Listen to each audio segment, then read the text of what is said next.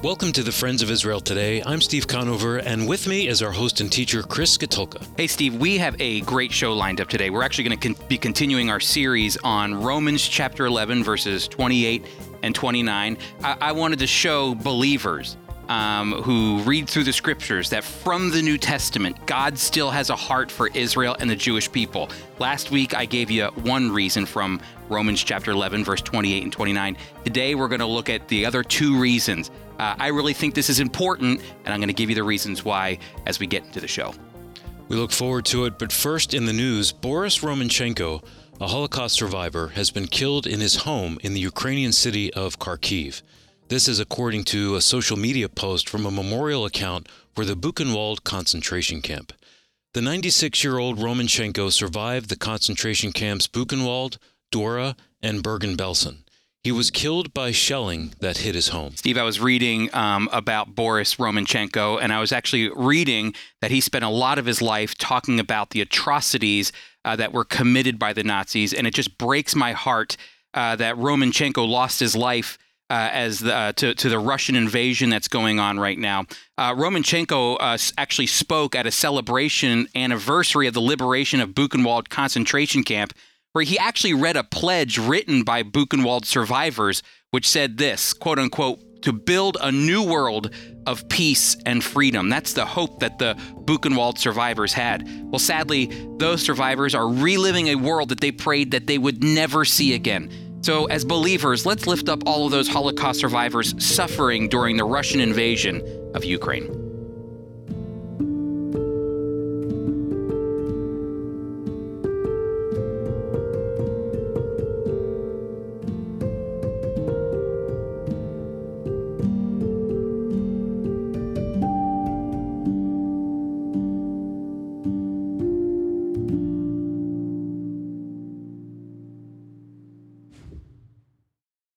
Last week, we started a short two week series on God's irrevocable call, which is three reasons why I, as a Christian, support Israel and the Jewish people from Romans chapter 11, verses 28 and 29. Now, I mentioned last week that from my freshman year of college, my professor, the late Dr. Herb Hurt, instructed us, he told us to never read the New Testament back into the Old Testament. Instead, you got to be sure to read God's progressive revelation from Genesis to Revelation. And let me tell you, for the past 21 years, I have diligently followed Herb's instructions, and I don't plan to stop. But like I said last week, only for this series am I going to abandon Herb's rule. And let me explain to you why. Let me explain why I'm going to abandon Herb's rule for this one series that we're going through. We're talking about why Christians should support Israel biblically, why Christians should support the Jewish people biblically and, and the Old Testament, listen, it's full of verses that I could use to defend my argument that Israel matters to God. But my goal isn't to use Old Testament passages. I want to show you from the New Testament why Israel still matters to God because the New Testament was penned for the church, which means God's words in the New Testament apply to us today as Christians. And since it applies to the church, nobody can say, well, for Israel, that was back then, and then this is now. Actually, Romans 11, verse 28 and 29 was written for today. So we can fully know God's feelings and concerns for his people and his land. Also, it's important to note that when you're reading Romans 11, Paul was alluding to God's view of Israel in this present age. Paul wasn't talking about Israel from the past, from the Old Testament. He was talking about the Israel of today. So, the passage that we're going to be looking at again highlights their current spiritual status of disobedience. Remember, Paul says that there was a partial hardening in Romans chapter 11, verse 25, a partial hardening that happened to Israel. But God is preserving in his grace and his kindness a remnant. And this is the reason that we started in the New Testament. You know, some theologians have a tendency to switch gears with God's covenant relationship to Israel after the death, resurrection, and ascension of Christ. You know, I'm talking about theologians that I admire and have deep respect for, but these theologians have no qualms teaching about Israel's covenant relationship to the to God in the Old Testament and the importance of Israel's role in the Old Testament, but when they arrive in the New Testament, all of a sudden God's special relationship with Israel is turned upside down. Suddenly it's sacrificed on the altar of their theological presuppositions. But what I want to argue is that Paul never considered that God was through with Israel on a national level. Not only does Israel still matter to God today, but that they also have a bright prophetic future.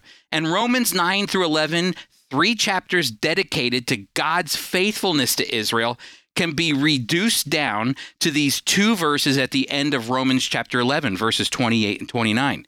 Now, listen to what Paul says here. Concerning the gospel, they, Israel, are enemies for your sake.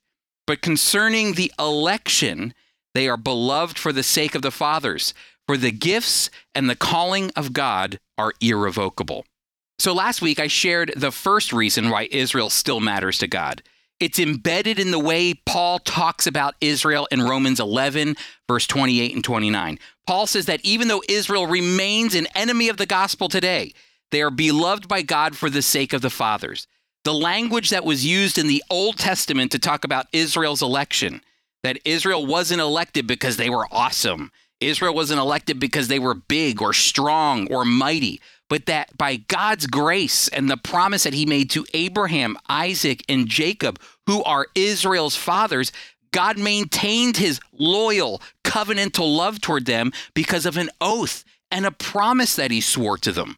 And even in Israel's sin in the Old Testament, God would invoke this message. God would say something like, Israel, you don't deserve to go to the promised land. You don't deserve the land of Israel. You don't deserve the blessings that come with the promise that I made to the fathers, Abraham, Isaac, and Jacob, but you benefit from them because of my love that I have for Abraham, Isaac, and Jacob, the fathers. Well, well that's the way Paul is talking to Israel in the church age. Now, if you missed last week's message and you want to catch up, just go to foiradio.org, visit our archives page, and you'll find last week's message plus the last seven years. That's right, seven years of radio content right at your fingertips. Okay, so you're all caught up now. Let me share with you two more reasons why Christians should support Israel and the Jewish people from Romans chapter 11, verses 28 and 29. Here's reason number two Paul writes that Israel's gifts are irrevocable. First of all, irrevocable. First of all, irrevocable means you are not able to change it. You can't reverse it. Israel's gifts can't be changed. They can't be reversed. You can't take something that was meant for Israel in the Old Testament and simply change the meaning of it or the essence of it. The gifts of God that were directed toward Israel and the Jewish people are irrevocable. They can't be changed. If you're wondering what these gifts are, Paul talks about them earlier in Romans chapter 9 when he defines the unique gifts that were given to Israel. The gifts were designed by God to set Israel apart from the world, to make them holy. And of course, there's no doubt that each of these gifts bear witness to their divine election, why God would choose them.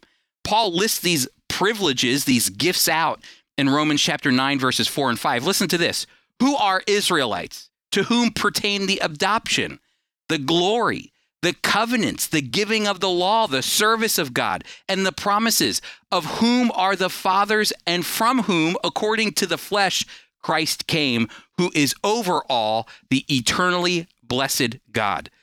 Paul says earlier, For I am not ashamed of the gospel. You remember this? I am not ashamed of the gospel of Christ, for it is the power of God to salvation for everyone who believes, to the Jew first, and also for the Greek. That's Romans 1:16. That phrase, to the Jew first, could be interpreted in a couple different ways. Uh, it could be actually go to the Jewish person first and share the good news of the Lord Jesus with them. But it could also mean for the Jew especially. Why especially? Well, they're the ones to whom God gave the gifts if anyone is best to understand the coming of the Messiah, the power of God to salvation, it's the Jewish person, especially. It's in the Old Testament, it's the Hebrew Bible. Israel maintained a unique place in God's purposes, but what Paul is arguing is that uniqueness has not been lost in the church age. God still has a care and concern and a plan for Israel and the Jewish people in the future. They haven't been done away with, as Paul said in Romans chapter 11. It's not been lost because God's the gifts of God are irrevocable toward Israel. So Israel and the Jewish people remain a testimony to the faithfulness of God. You know, over the centuries, they should have disappeared from the scene of human history like most people groups from the biblical era. Yet, in their darkest hour, on the brink of defeat, God has always preserved them from vanishing and even maintaining a unique identity throughout the ages. As Paul said, Israel remains to this day the bearer of God's gifts, and nobody can take that from them. Uh, to them were given the covenants. Do you hear this? The promises, the law, the patriarchs, worship, and the Messiah Jesus. These gifts are bound by a promise that cannot be broken, it cannot be undone, and it cannot be reversed. Now, listen, when we come back, I want to share with you the last reason, reason number three, why you should support Israel and the Jewish people, specifically from the New Testament. But I kind of want to go back for a moment to talk about Boris Romanchenko, the Holocaust survivor that was killed in his home in the Ukrainian city of Kharkiv. You know, right now, Jewish people are suffering in Ukraine. Ukraine has a history, especially with the Holocaust, of, of Jewish people who have suffered. A lot of Jewish people died during the Holocaust in Ukraine. Those Holocaust survivors that are still there remember what it was like during those days, and they're reliving those moments. That's why right now we have field workers on the ground in Ukraine who are helping bring Jewish people, uh, Jewish refugees to safety to help them even make aliyah to Israel. If you want to be a part of this, if you want to help Jewish people during their time of suffering right now as Russia has has uh, advanced into Ukraine, I want to encourage you to go to foi.org forward slash Eastern Europe. There you'll be able to find ways to give to help Jewish people find safety and refuge during this very difficult time. Again, you can go to foi.org forward slash Eastern Europe.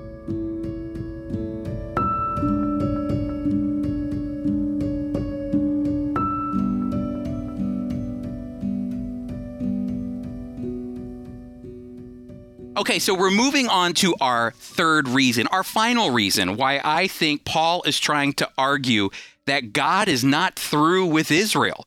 You know, we saw that the the first thing was that God's uh, uh, care for Israel is wrapped up in not their obedience, but actually His love and concern for Abraham, Isaac, and Jacob, and the eternal promise that He made to the fathers. Uh, uh we saw that God's gifts to Israel are irrevocable. They can't be changed, they can't be undone. Well, there's another one as well. Did you hear that when we read through Romans 11, verses 28 and 29? It was that God's call, Israel's calling, is irrevocable. You know, the call of God is irrevocable, it can't be undone. Paul writes that Israel's calling is irrevocable as well. Some see Israel's calling and election as synonymous, but I see God's calling as the task that he gave Israel to fulfill as his chosen people. He described that task in Genesis chapter 12, verse 3, when he made a promise to Abraham. Not only did God promise Abraham the land and descendants, which are the Jewish people, but he also gave them a divine purpose as a people as well. He said, To you, through you, Abraham, all the families of the earth will be blessed. Israel was called to be the conduit of blessing to the world. God was using Abraham and his descendants to bring salvation to the world. That divine purpose would later be given again at Mount Sinai when God called his people. And, and, and the calling would become even more clear when he called them a kingdom of priests from Exodus chapter 19, verse 6. Listen to what God said to Moses. It says, When Moses went up to God, and the Lord called him from the mountain, he said, Thus you will tell the house of Jacob and declare to the people of Israel, You yourselves have seen what I did to Egypt, and how I lifted you on eagle's wings and brought you to myself. And now, if you will diligently listen to me and keep my covenant, then you will be my special possession and out of the nations, for all the earth is mine. And you will be for me a kingdom of priests and a holy nation. These are the words that you will speak to the Israelites. Israel was to serve God. This is their original calling. Israel was to serve God as a priestly nation, interceding between the holy God and the nations of the world by both declaring salvation, but also by providing the Messiah, the Lord Jesus, through whom salvation would be effected. Jesus reiterated this concept as he was sharing with the Samaritan woman. You remember this? Uh, he was talking about Israel's divine calling and how it all gets worked out when he proclaimed to the Samaritan woman, John 4 22, salvation is of the Jews. Christians of all backgrounds will have a really tough time trying to escape the reality that our faith is grounded in the calling and the promises given to Israel. The, the salvation that is from the Jewish people, as Jesus said, cannot be proclaimed or lived apart from the Jewish people. It's ever present. Remember, don't forget the Bible is a Jewish book. Don't forget our Messiah and Savior, our King, is a Jewish person himself. As the church, we cannot explain away the fact that we are grafted into the olive tree whose roots are the fathers. Do you remember Abraham, Isaac, and Jacob? Paul writes these gifts and calling of God that they are irrevocable. Remember the idea that it can't be reversed. And Paul is even using that word irrevocable in the Greek in a legal sense. That means God will never regret the promise that he made to Israel through Abraham. This one word biblically cancels out any notion that God is through with Israel in the New Testament. Irrevocable shows us that there is no place in the church for any form of anti Semitism, the hatred of Jewish people. If God had not abandoned his chosen people, even in their disobedience, then neither should the church.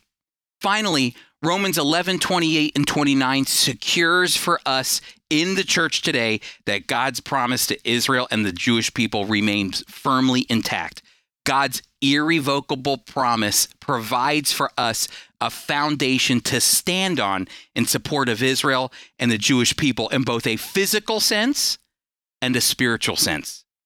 Now, let me end with this. If you're questioning the depths of God's grace in your life, if you've ever thought that you can't be forgiven or that your past somehow prevents you from receiving God's mercy and grace in Christ Jesus, then please read Romans 11, 28 and 29. If God cannot abandon the promises that he made to his people, Israel, despite their sinful history, then his grace is sufficient for you today. Today is the acceptable day of salvation. As Paul writes in 2 Corinthians 6 2, he says, In a favorable time I listened to you, and in a day of salvation I have helped you. Behold, now is the favorable time. Behold, now is the day of salvation. Just as God has called Israel to turn to him, to repent and find forgiveness and grace and mercy, God is calling you and me, even today, to turn to him. Remember, as Paul writes earlier in Romans 2 4, it's the kindness of God that leads us to repentance. Israel, on the verge of becoming a state, a teenage Holocaust survivor arrives on her shores alone. His name is Zvi Kalisher. Little did he know his search for a new life in the Holy Land would lead him to the Messiah. Zvi, enthusiastic to share his faith, engaged others in spiritual conversations, many of which can be found in our magazine, Israel My Glory. While Zvi is now in the presence of his Savior, his collected writings from well over 50 years of ministry continue to encourage believers worldwide. Now, Apples of Gold, a dramatic reading from the life of Zvi. People here in Israel are extremely nervous. This is partly due to the economic situation. When I try to speak with them, many say, There is no longer a God because he sees and allows his chosen nation to fall down. One man asked, What do you think, Zvi? I replied, What you say is not true. God has chosen us and brought us to this promised land we shall live and not die. In October 1973, when the Arab armies attacked us, the Israeli population was very demoralized.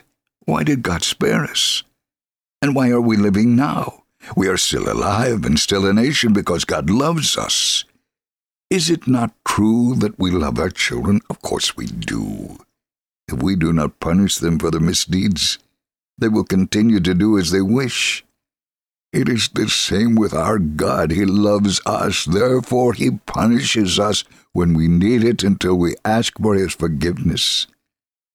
If people ask for forgiveness, change their ways, and turn to God, He will bless them. If you do so, you and all your friends will know the truth about our God. And when He makes a promise, He keeps it. He is not as we humans are.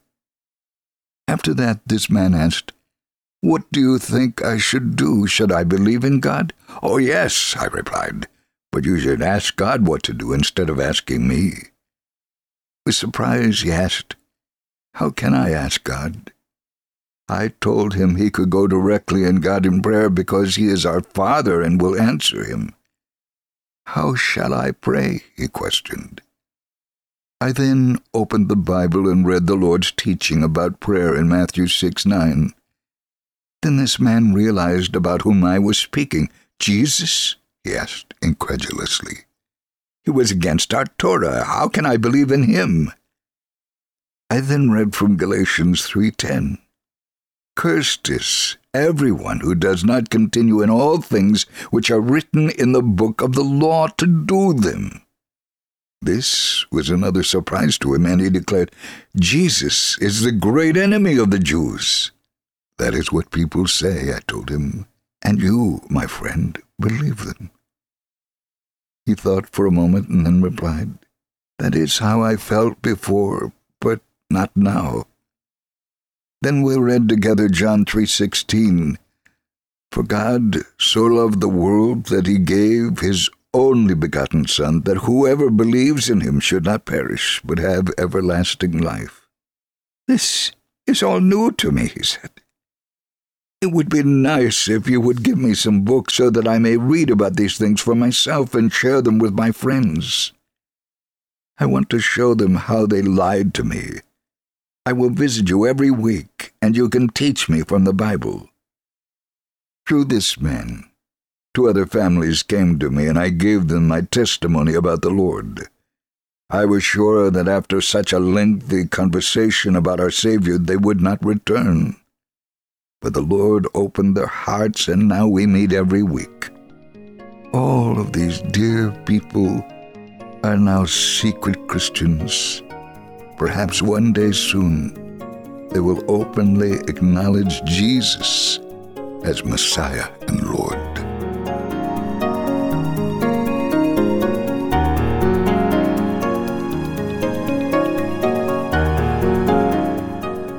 The impact of Zvi's life and ministry in Israel, it didn't end when he went home to be with the Lord. In fact, Zvi's legacy lives on. Our Friends of Israel ministry representatives continue to share the gospel in Jerusalem, Israel, and really all throughout the world. We also serve Holocaust survivors and their families. We provide free food, medicine, and clothing, and we even promote the safety and security of the state of Israel and the Jewish people everywhere. So when you give to the Friends of Israel, your donation actually allows us to advance the gospel of our Messiah Jesus. You can give online by visiting foiradio.org. Again, that's foiradio.org. You can click right there on our donate link. Also, be sure to let us know where you listen when you contact us.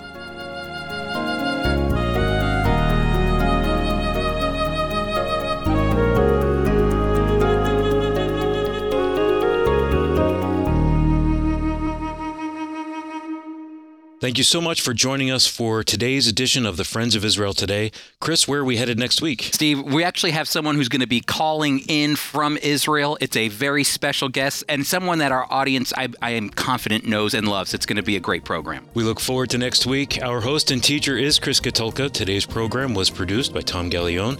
Our theme music was composed and performed by Jeremy Strong. Mike Kellogg read Apples of Gold. I'm Steve Conover, executive producer. Our mailing address is FOI Radio, P.O. Box 914, Bellmawr, New Jersey 08099. Again, that's FOI Radio, P.O. Box 914, Bellmawr, New Jersey 08099. And one last quick reminder visit us at foiradio.org. The Friends of Israel Today is a production of the Friends of Israel Gospel Ministry. We are a worldwide evangelical ministry proclaiming biblical truth about Israel and the Messiah while bringing physical and spiritual comfort to the Jewish people.